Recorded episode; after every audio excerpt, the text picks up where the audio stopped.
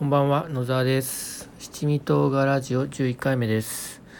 えー、今日はヤプシージャパン2019というカンファレンスに行ってきたのでえっ、とその感想を手短にえっ、と語りたいと思います。えっ、とまずはじめですね。えっ、と私野沢っていうんですけども、えっと、ツイッターアカウントはメロンソーデっていうアカウントで、えっと、職業は、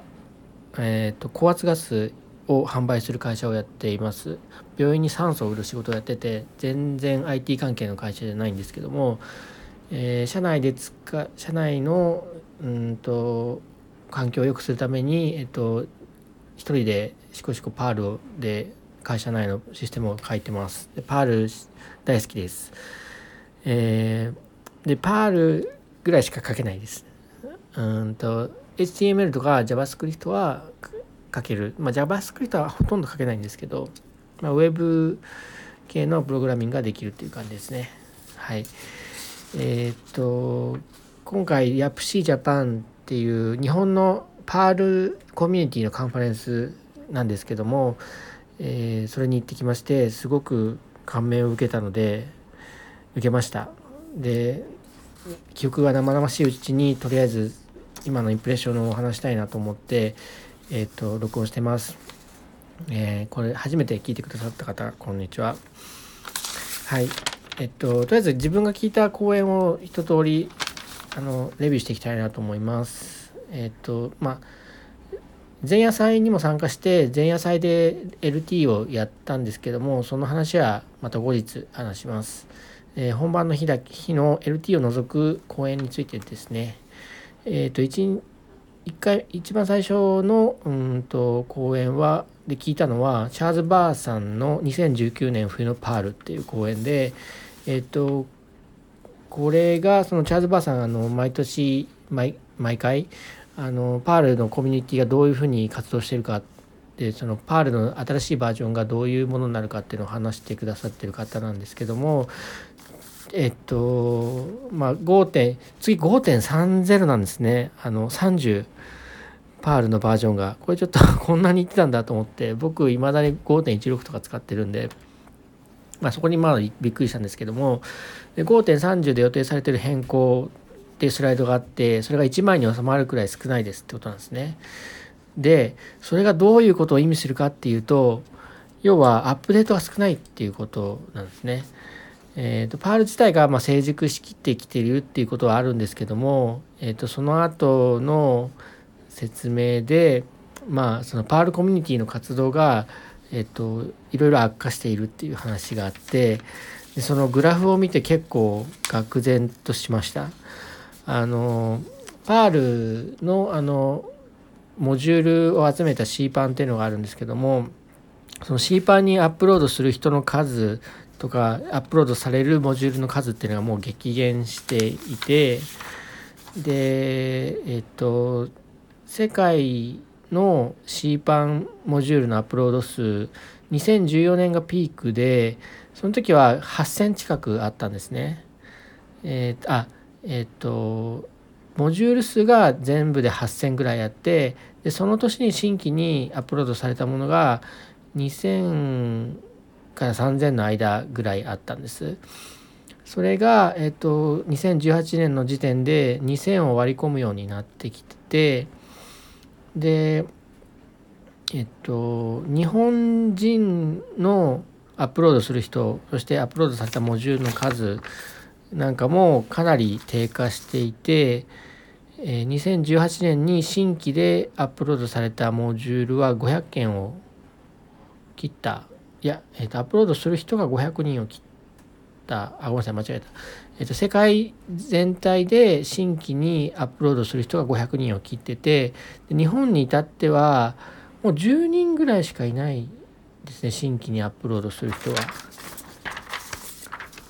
えっ、ととにかくもう C パンにがそのパールの人気の源泉というかパールがおべパール楽しめる便利なものにしているんですけどもそれを開発する人がもう減っていっているっていうのが見て取れてえっ、ー、とああと思いました。はい、でえっ、とその後パール6の話をされてたんですけどもえっと、40分の枠でその20分20分に分かれてて charsbar さんは40分の枠で話されてたんですけどもその後半の20分の方で別の部屋で、えーと、 risou さんが Perl 6でのアプリケーション開発と実用っていうタイトルで話さトークされててちょっと Perl 6に興味があったので、えーと、 charsbar さんのは半分まで聞いて退出してそっちのリソウさんのパール6の話を聞きに来ました。えっ、ー、とパール6だいぶ安定してきてるんだなっていうのが分かりましたうんとだから、まあ、よ僕はあんまり分かってないんですけどとりあえずパール6っていうのは仕様と実装が区別されててで仕様がもう固まってそれを今実装してるところだっていうところでで実装がいろいろあるんですよねパロットとかラクドとかうんとあってで今ラクドに落ち着きそうな感じなんですかね。うん、でなんかだいぶ安定してきたみたいなんで自分もパール6いじってみようかなっていう気になりました。でそれから、えっと、休憩挟んで次に行ったのがパール2 Go っていうサイクロンさんって方の講演でえっと Go の話でしたね。Go 言語。えっと Go 言語を前から興味あったんでえっとあ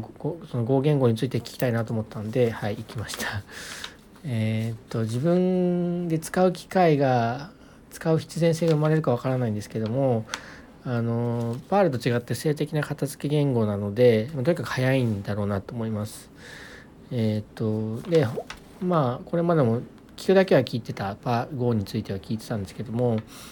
うんと、まあ、新しい言語で結構変更点なんかもいろいろある感じの印象だったんですけども最近はその作法が固まってきているんだなっていうのがやまり分かりました。えっ、ー、といつか機会があったら GO の方にも手を出してみたいなと思ってます。で、えっ、ー、と、ランチの時間はランチスポンサーセッションで2つのセッションがありました。1つが SBX 株式会社さんで、えっ、ー、と、ガルーダっていうソフトの、えっ、と、紹介でしたね。でガルーダってソフトはあのデータを食わせるとそれに対してどういう処理をすればいいかっていうのを提案してくれるっていうソフトでで提案してくれてそれ処理させるとまた新しく生まれたデータに対して次はどういう処理をしたらいいよっていうような、えー、っとことを提案してくれるっていうあのソフトでした。なぜか人工知能を目指してるみたいな感じですかね。でえっとパールのスクリプトをそのガルーダのアプリ化できるっていう話があって、えっと、すごい歪小化した話になっちゃうんですけどもパールのスクリプトをその Windows の一つの、えー、ソフトとして扱える簡単に扱えるようにするのはいいなっていうふうに思ってちょっと使ってきてみたいと思いました。でその次が、えっと、20歳の僕が経験した Perl エンジニアの道というタイトルで株式会社ミクシィのララリョースさんがトークされていました。でちょっとあざとい感じのタイトルなんですけども、まあ、20歳という若い人がもう、えー、と30歳になるパールっていう言語をあの使ったよっていう話でまあいい話でした。あのパールが好きでだけどパールっていう言語が衰退していっている現状を悲しく思っている人間にとって若い人はパールを使ってるって話は 単純に元気になる話でした。で最後にあの自走する環境が必要を作るといいっていうふうに話があったんですけど、まあ、まさにそうで mixi なんかはもう Perl で書かれたサービスなわけで、まあ、 Perl エンジニアいっぱいいるんだろうなっていうふうに思うし、えー、とその中で揉まれればそれは Perl 書けるようになるよなっていうのが あって僕はもう一人で書いててあのネットの情報だけを頼りに Perl を書いてるので本当羨ましい限りだなと思いました。でその次が、えっと、パール5の性的解析入門機械と人間双方の歩みによりによる平和編っていうタイトルでマコピーさんという方がトークされててえっ、とパールのソースコードをパースしてでそれをまあリファクタリングに使うっていう話かなと思いました。あのまあ、僕はもうヘッボコプログラマープログラマーなんでそこまで詳しい話は理解できなかったんですけどもパール多分歴史も長いし昔は、いろいろあったので あのクソコードがいっぱい生成されてるとは思うんですけどもえー、っとそれをあのもうよりブラッシュアップするためにえー、っとそういうなんだろう PPM PPR か PPR っていうモジュールがあるよっていう話だとかそのパールをのソースコードをパースすることの難しさみたいな話があってへえっていうふうに聞きました。でその後の話が、えーと、カンミンカンカンミンリュウさんっていう方がパールプログラムでパールプログラムを修正する方法っていう話をされててえっ、ー、となんか似たような話だなと僕は思いました。でその時僕ちょっとあの前の日にやった LT での発表のあのスライドをアップロードしようと思って半分話を聞きながら手元を動かしてたので半分話を聞けてなくて えっ、ー、とあまりちょっと理解できずにそのトーク終わってしまいました、でその後えっと自前運用のザビックスからマネージド監視サービスマカレルへソーシャルタイトルのソーシャルゲームタイトルのサーバー監視の移行事例っていうトーク鈴木さんという方がされててそっちに移りました。でマカレルっていうソフトになんか興味があってなんかいや何のソフトか知らなかったんですけどもあ監視に興味があったのかサーバー監視に。サーバー監視の話ちょっと聞いてみたいなと思って行ってそこでマカレルっていうソフト自体は名前は知ってたんですけど何の何をするソフトか知らなかったんですね。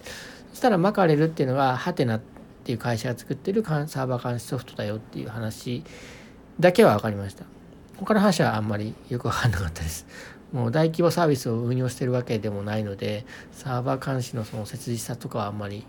難しさとかピンとこないんでしょうがないんですけど。でマカレルうんちょっと調べた感じだとあのとりあえずフリーで使える枠もあるみたいなんであのうちの会社でもちょっと導入検討してみようかなっていうふうに思いました。その次、えー、実演サーバーレス Perl 顔認識データを扱おうというタイトルでワイトンさんという方があの講演されてました。えっ、ー、と顔認識データを扱おうってことなんでなんかニューラルネットワークとか machine learning 使って、えー、と画像の認識をする話なのかなと思期待していったんですけどもそうじゃなくて、まあ、サーバーレスサーバーレスっていうアーキテクチャをこういうふうに使うんですよっていう話でしたね。で顔認識自体はマイクロソフトのが出してるえっ、と顔認識の API を使うっていう話で。でそうかサーバーレスそういうもんかっていうふうには思ったんですけど今思ってるのがそのササーバーレスな環境にえっ、と投げなんだろうコマンドを投げてでパールを実行して返してもらうっていうふうにやったんですけども手元のパソコンから直接クエリとか投げらんないのかなと思ったんですよね。マイクロソフトの API を。マイクロソフトのその顔認識 API をたくさんけないのかなと思ったんですけどどうなんですかね。と思う 今思ってます。はい。でその次がログに優しい DB 設計っていう話でえっ、とこれはあのちょっとためになりました。ちょっとっていうかあのそれあの大変ためになりました。えっ、と僕あんまりデータベースを扱うのが苦手なんですけどもなんで苦手かっていうと慣れてないっていうのもあるしそのデータベースを扱おうとするとそのデータの構造をどうするのかっていうのは非常に悩ましいからなんですね。でデータの構造をしっかり作っとかないとその後々拡張が必要になってグダグダになるっていうのは直感的に分かるの分かってるんですけどデータベースに関する知識が少ないのでどういうそのデータベース構造がいいのかっていうのがこう決めきれないのがあってでデータベースの構造を決めないことにはコードも書けないでそこで結構堂々巡りしちゃうんですよね。早くコード書きたいんですけどもあのデータベースの構造が決められないからこう書くに書き始められないっていうのがあってうん。でうんとデータベースについて詳しくないから書けないしでも書いてみないと多分詳しくなれないんですよね。うんっていうのあって悩んでて、うん、データベース扱いたくないなっていうのがあるんですよね。で結構ベタの CSV ファイルとかを直接いじったり僕はしてるんですけどもデータベースはその苦手意識あるんですけどもそのこの今回発表してくださったフィストゼロさんっていう方はまあ職業としてデータベース扱ってらっしゃる方だと思うんですよね。でそういう方もまあ同じように悩んでるんだなっていうのが分かってあの、まあ、自分がその未熟だから悩んでるっていうよりはやっぱり根本的に難しい問題なんだなっていうのが分かったんでそれはちょっと勇気が出ました。はい、でその次が「レガシーパールとパールのこれから」っていうタイトルでテクルさんという方が、えー、と発表されててこれはなかなかエモい話でした。エモいっていうのはあのセンチメンタルで感傷的になるというような意味ですね。で主にそのパールや、えーとウェブ界隈の歴史の振り返りをやってて、えーとまあ、ガラケーで見られるサイト作ってたよねでそれから UTF-8 が出てきてで、まあ、モッドパールだ CGI だっていう時代を経てプラッグが出てきてえっ、ー、とまあサーうんと、ウェブサービス作るのが格段に楽になってそこからこの Docker っていう技術が出てきてえっ、となんだろうサーバーに依存しないような形で開発ができるようになったっていう一連の流れを話しててなんていうかその流一連の流れがやっぱり自分も経験してるのであの職業としては経験してないんですけどもなんかそのグッとくる話でえー、っとでした。でその後聞いたのが「10年もの熟成パールその後」っていうタイトルで「イクイカサムアンダースコア A さんっていう方がやられてた方あの講演でえっと CGI で動いてる10年前の熟成されたコードで、えっと、食べ物に関するポータルサイトみたいなのをやられてるんですね。でそのコードをメンテしててっていう話ですね。でうちも CGI.pm のソースがいまだに動いてるんであでまあ規模は全然違うんですけどうちは社内でしか使わないのでえっ、と使わないしまあ会社の業務の根幹に関わるようなものではないんで全然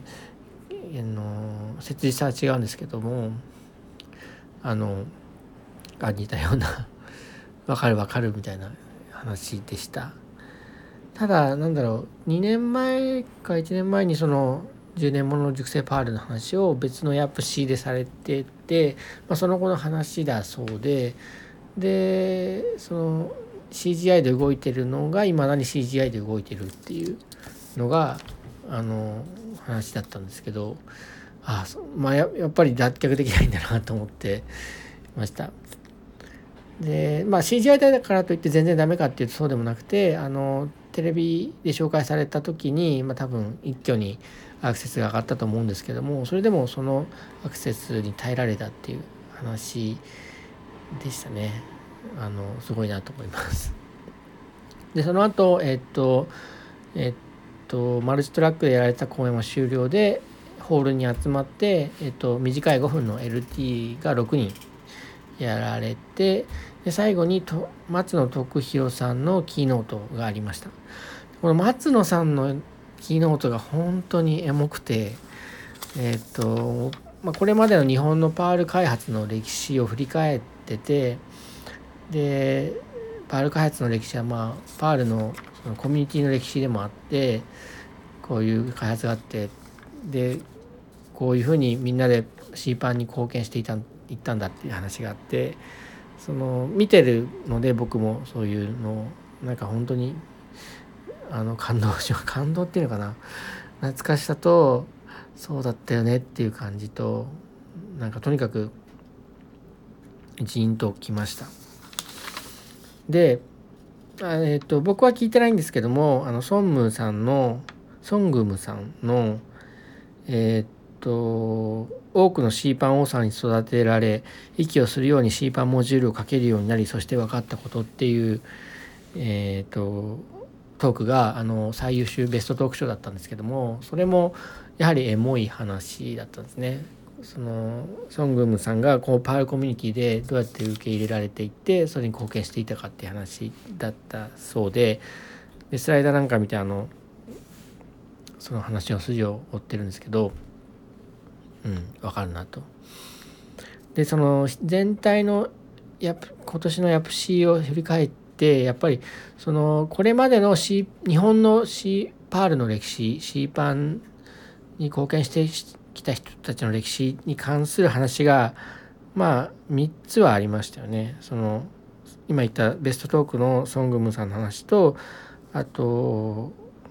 僕はその僕はベストトークとして選んだのですけどもそのテックルさんのレガシーパールとパールのこれからって話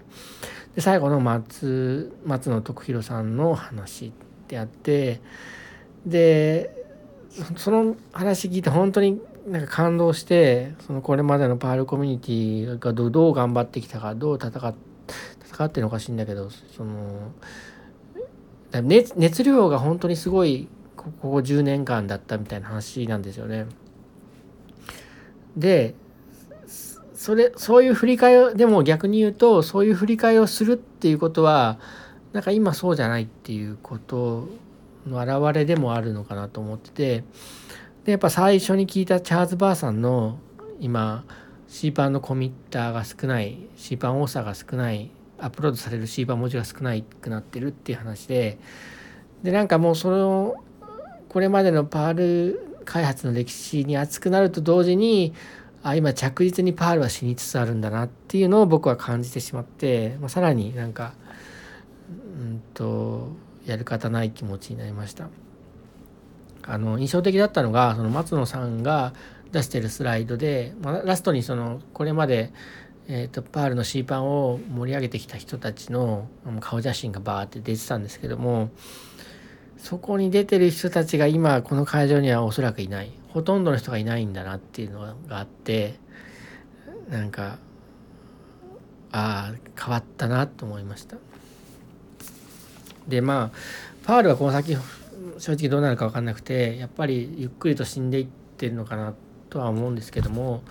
自分はその一方的にあのパールのこのコミュニティの活動にいろいろ勇気をもらったりあの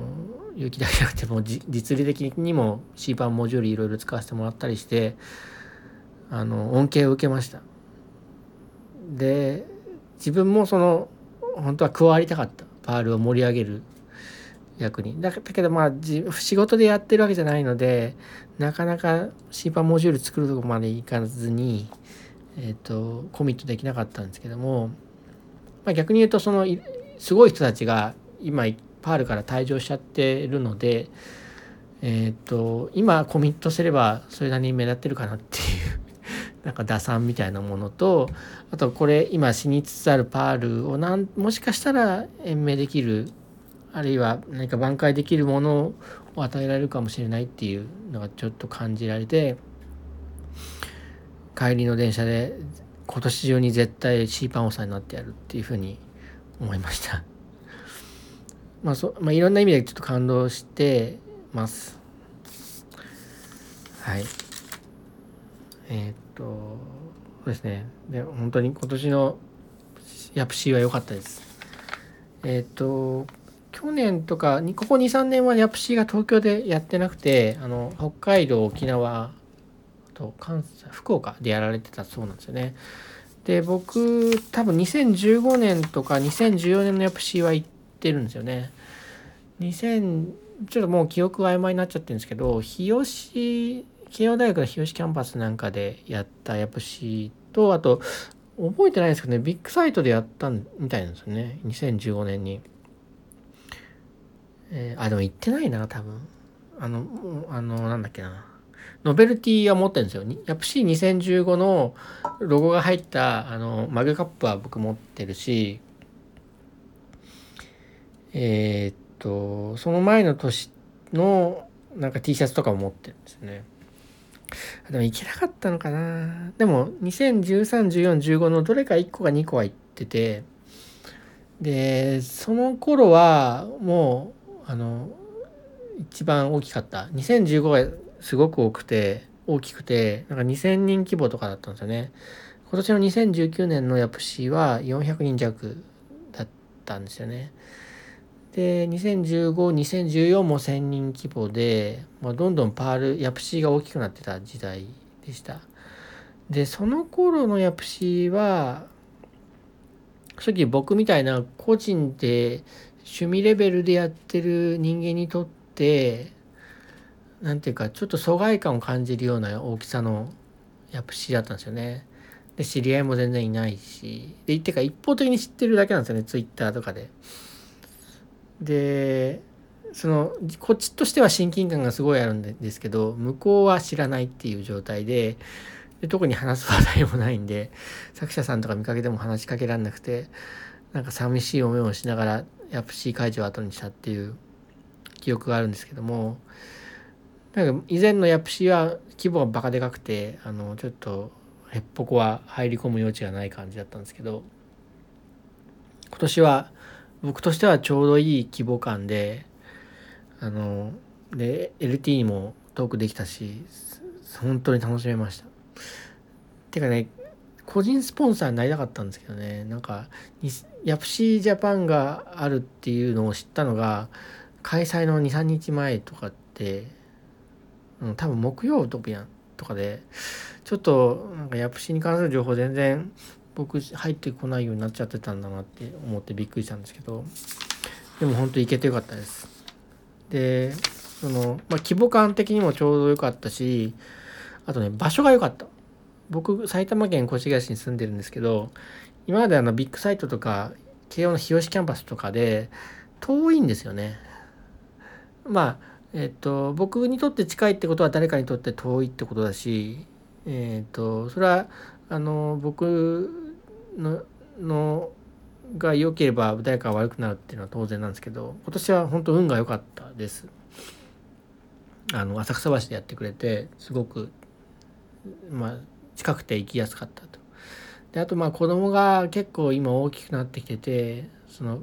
仕事も大変だし その家のことも大変でそのパールコミュニティに貢献したくてもちょっと本当に時間がないみたいな状態でなかなかその年に一度のイベントにすら行けないぐらいな感じだったんでで今ようやっと子供もある程度大きくなって1日ぐらいだったら出れるっていう感じでこういろんな条件が今年は本当に運よく重なっていけました。で過去の2015とか2014のヤプシーを見ててちょっとあ自分はちょっともうここ居場所がないなみたいな大きさで悔しい思いをして帰ったんですけどでもなんかそのパールコミュニティでなんか自分の存在を示したいみたいな欲求はあって LT をするっていうのは一つの夢だったんですよね。で今今回その夢も果たせたんで前夜祭の LT ですけどすごく嬉しかったです。はい。あのなので今年はの今回のヤプシーは僕としてはすごく良くて、まあ、残念なことはあの前夜 LT でその LT をすることに精一杯であの飲み食いができなかったことそれからその本番の日もまあ奥さん一日中子供を2人面倒見なきゃいけない状態で出てきちゃったんでちょっとよ懇親会までは出れないかったんですよね。なんでそのスピーカーの人たちとあの一回あの話したいこともあったんですけど泣く泣く懇親会には出ず帰ったことですかね。はい。えー、っと、そんな感じのレポートです。シャープ C2019。来年もやってほしいですね。なんか京都とか島根とかいう話が出てるんで、ちょ地方に行っちゃうとちょっと行けそうにはないかなと思うんですけど、あの、近くでやってくれたら、あの、行きたいし、何かしら、あの、支援をしたいですね。あの、ちょっと運営委員長とか絶対無理なんですけど、あの、なんかボランティアとか、あの運営に関われることがしたいなっていうのは思ってます。で LT レベルのトークしか今のところできないんですけどまあそのメインのトークも貼れるような何かパールの活動ができたらなって今思ってます。はいそんな感じです。えー、アプシージャパン2019本当楽しかったです。皆さん運営の皆さんありがとうございました。おやすみなさい。